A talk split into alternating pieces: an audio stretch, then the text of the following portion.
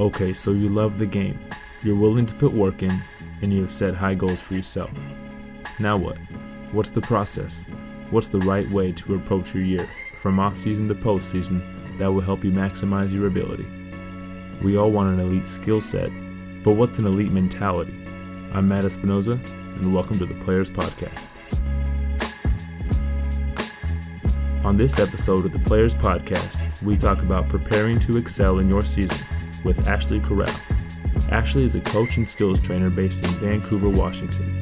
Her resume is full of reasons that demonstrate her knowledge about preparing for the game. Although she was never viewed as the best athlete on the court, Ashley's work ethic got her voted to become a McDonald's All American, where she happened to win the three point contest. She was an All Pac 12 player at USC and went on to play professionally in Argentina, China, and the WNBA. She has since become one of the premier skills trainers in the Northwest, guiding the talent of men and women from youth levels all the way up to the professionals. She drops some serious knowledge about approaching basketball from a mental and emotional aspect, in addition to the physical work that players need to become elite. You train players of all ages, many different levels, both men, both women, what are some of the common skills that every player needs but is possibly overlooking? We all know we got to get shots up, got to be able to handle the ball. But what are some of the things that only those who are able to get to elite levels really end up developing? I first and foremost, listening is a skill, and I think a lot of players lack that skill. Even me growing up, I would get yelled at or I'd get told I do something wrong, and it was I wouldn't really hear the message. And so, learning how to take what a coach, a trainer, um, just an adult, somebody who's done it before is saying. It's not how they're saying it, but it's what they're actually saying. Listening is it's a skill, and you have to practice it. And a lot of kids these days they hear how somebody says it, or they hear the negativity behind it, or some, and it's in one ear and out the other, instead of really understanding why something is being said to them, or I, I just I see so many kids these days who don't really understand the message and mm. how do I get how do I get better at this how do I get better at that well your coach has told you 14 times how to mm-hmm. get better at it you're just not listening so listening is like my number one thing I just don't think people know how to listen and take those things in well and that's huge I think we spend so much time working on physical skills that we mm-hmm. neglect the other skills that we need yeah. whether it's listening yeah. or anything of that nature. So that is huge. Yeah, absolutely. And I, I love that how you said that. My second one would just being a good teammate. Geno Auriemma came out with such a big. Uh, he had like two interviews this past year in, mm-hmm. in playoffs, and he just talked about being a good teammate. You know, and it really does go without being said. I remember to this day, Al used to before we went out and traveled every summer. He would say, "Coaches are watching you every single 2nd mm-hmm. you're on the court or off the court." Even if we are walking from the gym to our van, coaches are watching you. And I always didn't really believe what he was saying. You don't think coaches are watching you all the yeah. time. And my college coaches would say, you know, yeah, I mean, we watched how you were on the bench. Mm-hmm. We watched how you reacted when you got pulled out. We watched how you reacted when your teammate did something wrong or you made a you made a really good pass and they missed it. How did you react? And thank God I had a coach that I listened to that told me, you know, you're a point guard. If you make a really good pass and your post player misses it, that's your fault. Yeah. Because you have to make passes that they can catch, or you know, it's your responsibility to do that. And I just, it's hard to play at the next level, or, you know, move on when you're not a good teammate. You have to be just as happy for other people's successes, almost more so than your own. Mm-hmm. And you can't be a player that coaches worry about. You know, I had I had teammates or even friends in college who would say, "Yeah, my coaches have to check on me every single day to make sure I'm in class because sometimes I won't go." And I was like, "That sounds terrible. like that sounds like an awful job. You know, I don't want I don't want to have kids that I have to worry about." And thank God I work at a school where I, we don't have to worry about mm-hmm. our kid. We don't. If we don't do room checks one night, it's I'm not nervous that my kids are out doing stuff they shouldn't be doing, mm-hmm. which is something that I can tell college coaches. This is a kid you're not going to have to worry about college coaches have enough stuff going on in their lives. The last thing they want to do is worry about is are my kids doing what they're just supposed to be doing, being good people. It's not that hard, but mm-hmm. it's something that has to be practiced. I was talking with my friend Jordan Carter, and we were talking about players who maybe aren't at that elite level, but still trying to get to college. Mm-hmm. And we brought up that point too that somebody's always watching all the time, and you never know. You know, if you're trying to play at a certain college, you never know who that head coach knows they might call a coach you played against once. Oh yeah. And if your character was not good, or if you were not a good teammate, they're gonna mention that to the to the coach that might be looking at you to play, Uh, and it could kill your shot. that's how we get some of our players at Willamette. Even you know, Peg has been a coach at a D one, a couple D one schools, and so they'll call, hey, you know, we have this kid. She's probably not our level, but she would be really, really good at your level. And that's how sometimes we get our kids is we won't we'll think the kid is too good for our program or maybe she's shooting a little bit higher. And so we'll kind of lay off of them and then we'll find out that maybe they do want to go to a D3 school, but if we're recruiting somebody and we hear that they're just a bad person, that's Yeah. not that's not the staff that we are. We don't want that. Nobody wants that. Um, yeah, and I'm, same thing happens in high school. Transfers happen all the time, and kids, oh, I, I, we're moving into your district. That's the last thing we want to hear if it's a bad kid. You know, it takes one player to ruin a team, and Mm-hmm. Yep. it, you know, so that's it's absolutely the it's crucial to be a good. It just be a good person. As easy as it sounds, a lot of people struggle with it. most players have the dream of going D1. Some, when they get there, maybe they have a shot at getting to the professional ranks. But in the players that you've seen reach the level they have a goal for, what are some of the intangibles they have that maybe the players who have the ability to do so don't and they're not able to reach that level they might be lacking? You know, I have always not been the most athletic. I've never had the look as they call it. You know, I'm not I'm not 6'2, I'm not super ripped. I'm not, you know, I don't look necessarily like a great athlete, but I always had really smart work ethic. Um, when I started working out really really hard, I was only in the gym probably 90 minutes a day and then in the weight room for about an hour, 2 hours at the most. But I was working really smart. Um, I see so many kids today bragging about how they're in the gym for six or seven hours, and it, I almost feel bad for those kids because it means that they're not doing other things that they might enjoy in life.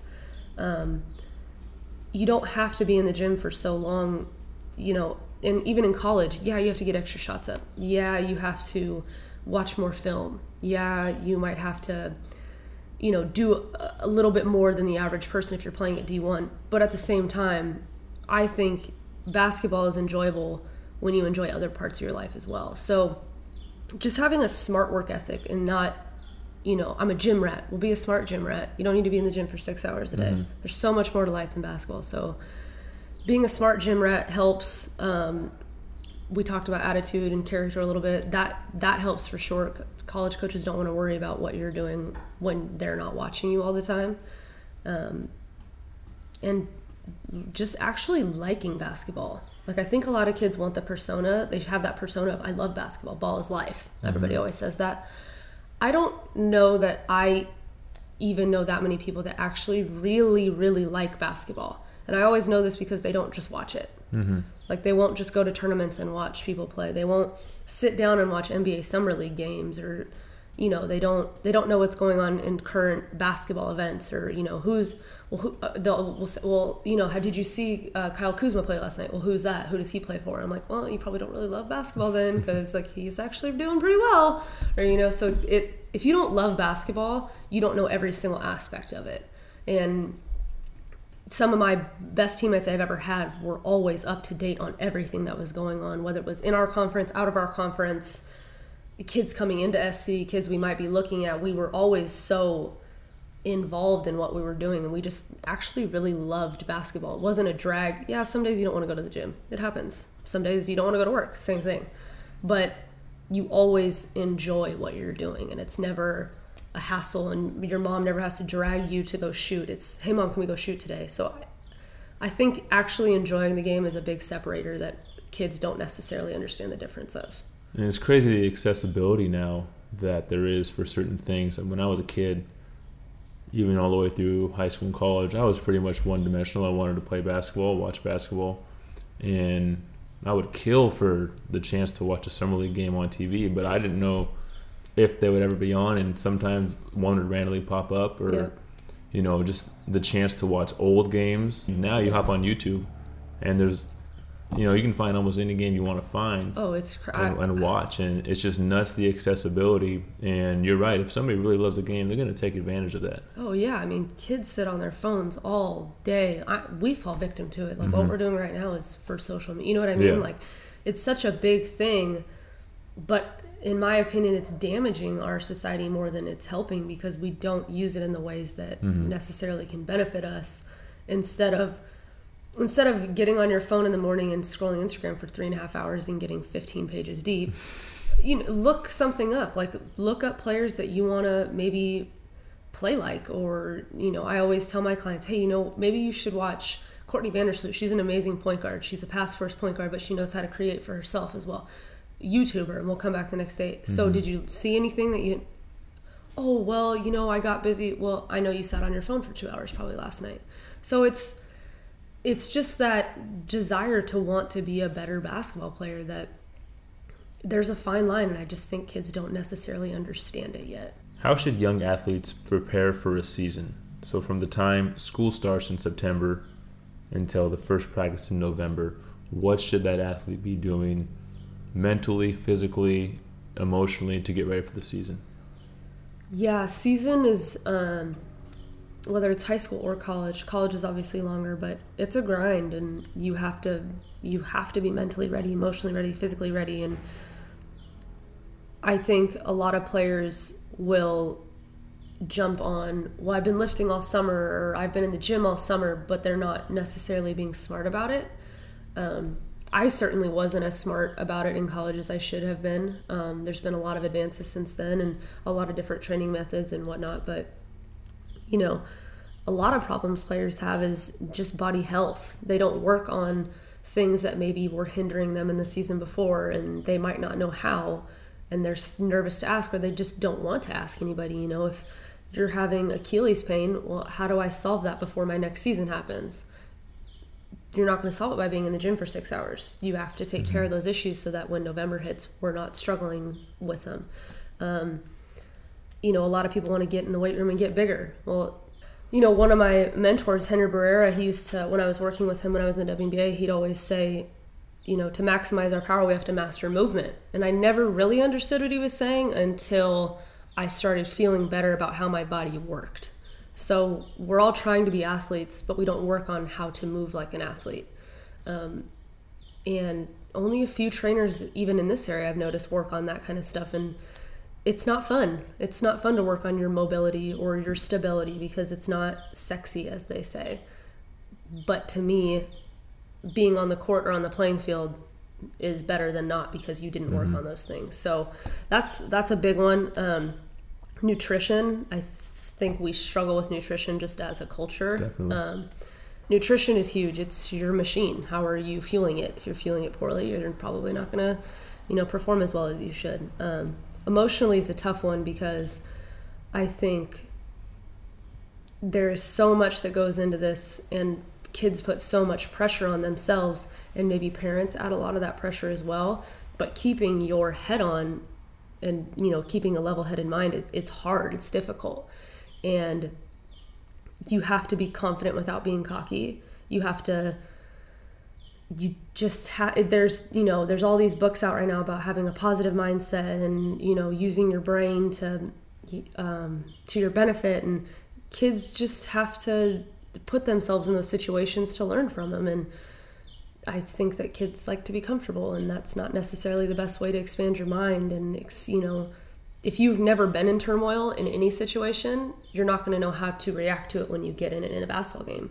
So you have to put yourself in uncomfortable situations more often than not just so that you know how to deal with it when it happens. Even little things as basketball kids won't want to get trapped in a press because they freak mm-hmm. out and they don't know how to deal with it well that's going to happen. Everybody presses. It's it's bound to happen. Yeah. so putting yourself in that uncomfortable situation so that when it happens again it's easy and you know emotionally you just always have to remember why you're playing basketball. It's not it's not always about well i'm playing basketball to get to college. No why are, do you actually like basketball? Mm-hmm. and so i always had to remind myself that in college is why am i even here? Like you know you have a bad shooting game or shooting games um, you hit a slump, your team's not winning, you know, all these things are piling up and it's why am I here? What am I doing this for? Like, why are we here? And it's, well, we love basketball. Okay, let's get mm-hmm. back to that. So you have to look at things in their simplest form. You talked about mastering movement, and I know I've seen your sister on the new athlete page doing some functional range conditioning. Mm-hmm. And if you're an athlete out there serious about your game, I highly recommend you find a functional range conditioning practitioner. If you're in Salem, you can contact me and we can link up and do some stuff. But it's by far the greatest way to improve your body's efficiency to move, to prevent injury, and improve performance. Like you said, basketball season's a grind. It takes a toll on the body. You got three to four days of two hour practices, two games in a week. what are some recommendations you have for players as far as in season training? Yeah, um, I mean it's it's hard because I think in season and out of season in some ways are the same. You know, a lot of people will shy away from the weight room or will shy away from their um, functional range conditioning stuff and they think, well, I only have to work on it out of season because I'm getting ready for mm-hmm. season, which is not true. Um, at Prairie, we lift from September through state. Um, and no, we're not trying to build strength. We're not trying to maybe increase anything, but we're trying to maintain. Mm-hmm. Um, you know, if you all of a sudden, you know, peak up a hill and then you just stop doing something, you're obvious you're going to start going down or you're going to plateau. And we want to maintain, we want to keep our strength, we want to keep our mobility, we want to keep our stability. Mobility and stability are things that we work on no matter what. If we if we're we lift usually every uh, Monday, Wednesday, Thursday, and if we have a game on one of those days, we will do body weight and mobility work. So we're still doing something, and I think that scares a lot of people. Mm-hmm. Um, but you know, I learned about that in college. We would go play Stanford, and I just remember walking out, and they were in the weight room lifting right after our game, and I would ask, you know, I'd go ask Nneka Ogwumike, why you, you guys are lifting after a game? Like that's crazy. She was like, no, this is our lift day. So this is when we're supposed to lift. It is what it is. We don't really complain about it. It's just what we do and it kind of changed my mindset on that whole thing uh, that whole situation. Your body will do what you tell it to do and it will get used to things. Mm-hmm. so people who get nervous about lifting on game days or the day before a game yes if you have a trainer or you know you're maxing out on your game day yeah that's probably not the best way to go about it. But there are things you can do. Tons of nba players lift on game days because it gets they think it gets their body ready to play. Mm-hmm. um, and so it's really important to not shy away from those things that you've been doing all preseason or postseason because that's what your body's used to. So if you all of a sudden stop working on your hip mobility or working on your shoulder mobility, yeah, those are, areas are probably going to tighten up and you could lead to injury a little bit. So, you know, staying in the weight room and not shying away from it's huge. Um, and I'm huge on nutrition right now. I just feel, mm-hmm. You know, I wasn't the best when I was younger. It wasn't. None of us were. Fast food was huge when we were going. I, I ate at McDonald's all the time. That's what we lived on. that's down all the street I, from my that, house. Yeah, that's all I knew It was fast food. You know, we don't have time to do anything else. And now it's you know eating out in a different sense. They're going to restaurants. You're doing this. You're doing that. You know, kids aren't understanding little things. And I know with Prairie in the fall, we're going to start um, with a local. She's in dietetic school right now and she's going to come in and just give our kids just little kids and parents just give give them little little hints little bites of things. And you know instead of using canola oil let's use extra virgin olive oil. Like those little differences people mm-hmm. don't understand. They can make a huge difference in how you feel. I went through college and i would always have a serious migraine after all my games. Well, why? Because i probably wasn't eating a good pregame meal. Like slamming a big bowl of fruit and like a nice greasy omelet probably wasn't good like for me. Like that is not what i should have eaten. And so kids just have to figure out what feels good for them how to use food as a tool. That's what it is. And so nutrition is so big kids will just get tired and they'll go to taco bell after practice. And i'm like that's the worst thing you can do because you're just putting crap in your body and you already don't feel well. You know you have to help your body get through this really really rough grind of a time that's my main thing right now. You've already given players so much to think about and so many great tips for improvement. Last thing I want to talk about is after the season. Season gets done. What can a basketball player do? What should a basketball player do to make sure that their next season is a step above their last season? First and foremost, take time off. Like so many kids will grind from, you know, even September for preseason work all the way through March, and then they're in the gym the next week. Mm-hmm. And you have to take time off. You know, it, there's so much more to life than just basketball, and that's something I'm a huge advocate for. People always say, "We always see you're having such a good time." Well, yeah, it's life. Like basketball is not life to me. There's so many other things. There's so much other stuff going on in this world. You can't be in a gym all of the time, you know. And go hang out with your friends. Go swim. Like go do something different. Um, and when you actually decide to get back in the gym, be smart about it. You know, the Warriors in Cle- that had the longest season this year, and we see videos of LeBron James in the weight room the next day. He's probably not maxing out on his bench and his back squats the next day. He's probably doing some mobility work, mm-hmm. some stability work, some core work just to keep his body maintained. And he's not on the court abusing his joints. No, he's just being smart. Mm-hmm. So kids have to find a difference, and it, and it starts with us. I mean, trying to change a generation, you know, generational thinking. It starts with us teaching our kids how to be smarter in the mm-hmm. off season, how to take care of their bodies, and what different avenues they can take. But there's so many tools out there now to help kids recover and maintain their strengths that they have to understand after season your body's probably at its lowest point sometimes you're you're drained emotionally you're drained physically your body needs a break but that doesn't mean necessarily going and leaving the sport for three months. It means maybe not going in the gym for a while, but still working on, yeah, your functional range conditioning stuff. That you should do that every day before when you wake up. Mm-hmm. I do five or six exercises every day before I wake up, and I've never felt better. So the little things that we have nowadays that helps people but you don't have to be in the gym six hours the day after you lose in your playoff game just be smart. It, basketball in life is a marathon. There's no point in trying to get in all this, you know, all this skill work and all, you know, being in the weight room right after. Relax. Like a lot of these, you're a kid, you're a young adult. There's so, you know, my youngest sister, Heather and I never really, we were always doing something involving basketball. And, you know, we tell her all the time, just go have fun. Like, if you want to be in the gym, let us know. And she always seems to contact us and get back in the gym, but it's on her terms and that just goes back to liking basketball and liking being an athlete. Yeah. You either like it and you're going to get back in the gym or you don't. So, yeah, I just enjoy life. There's way more to life than just sitting in a gym all day and, you know, not necessarily working smart. It's time for the three point play. Three questions putting our guest on the spot. Here we go. What's one book all athletes should read? The Champion's Mind by Jim Afremow. What's the first thing an athlete should do when they wake up in the morning? Drink a glass of water. What's the last thing an athlete should do before they go to bed at night? Take a shower and stretch. And drink a glass of water. Drink a glass of water, always. I mean, it helps a lot. So, what can you take away from this conversation? How can you approach the game differently? And in what ways will this enhance your player development? How can you train smarter, develop as a teammate, and improve your listening skills? The Players Podcast is presented by the Salem Hoops Project. The Salem Hoops Project provides free basketball training to youth in Northeast Salem, Oregon. For more information, visit salemhoopsproject.org or visit at Salem Hoops Project on Instagram.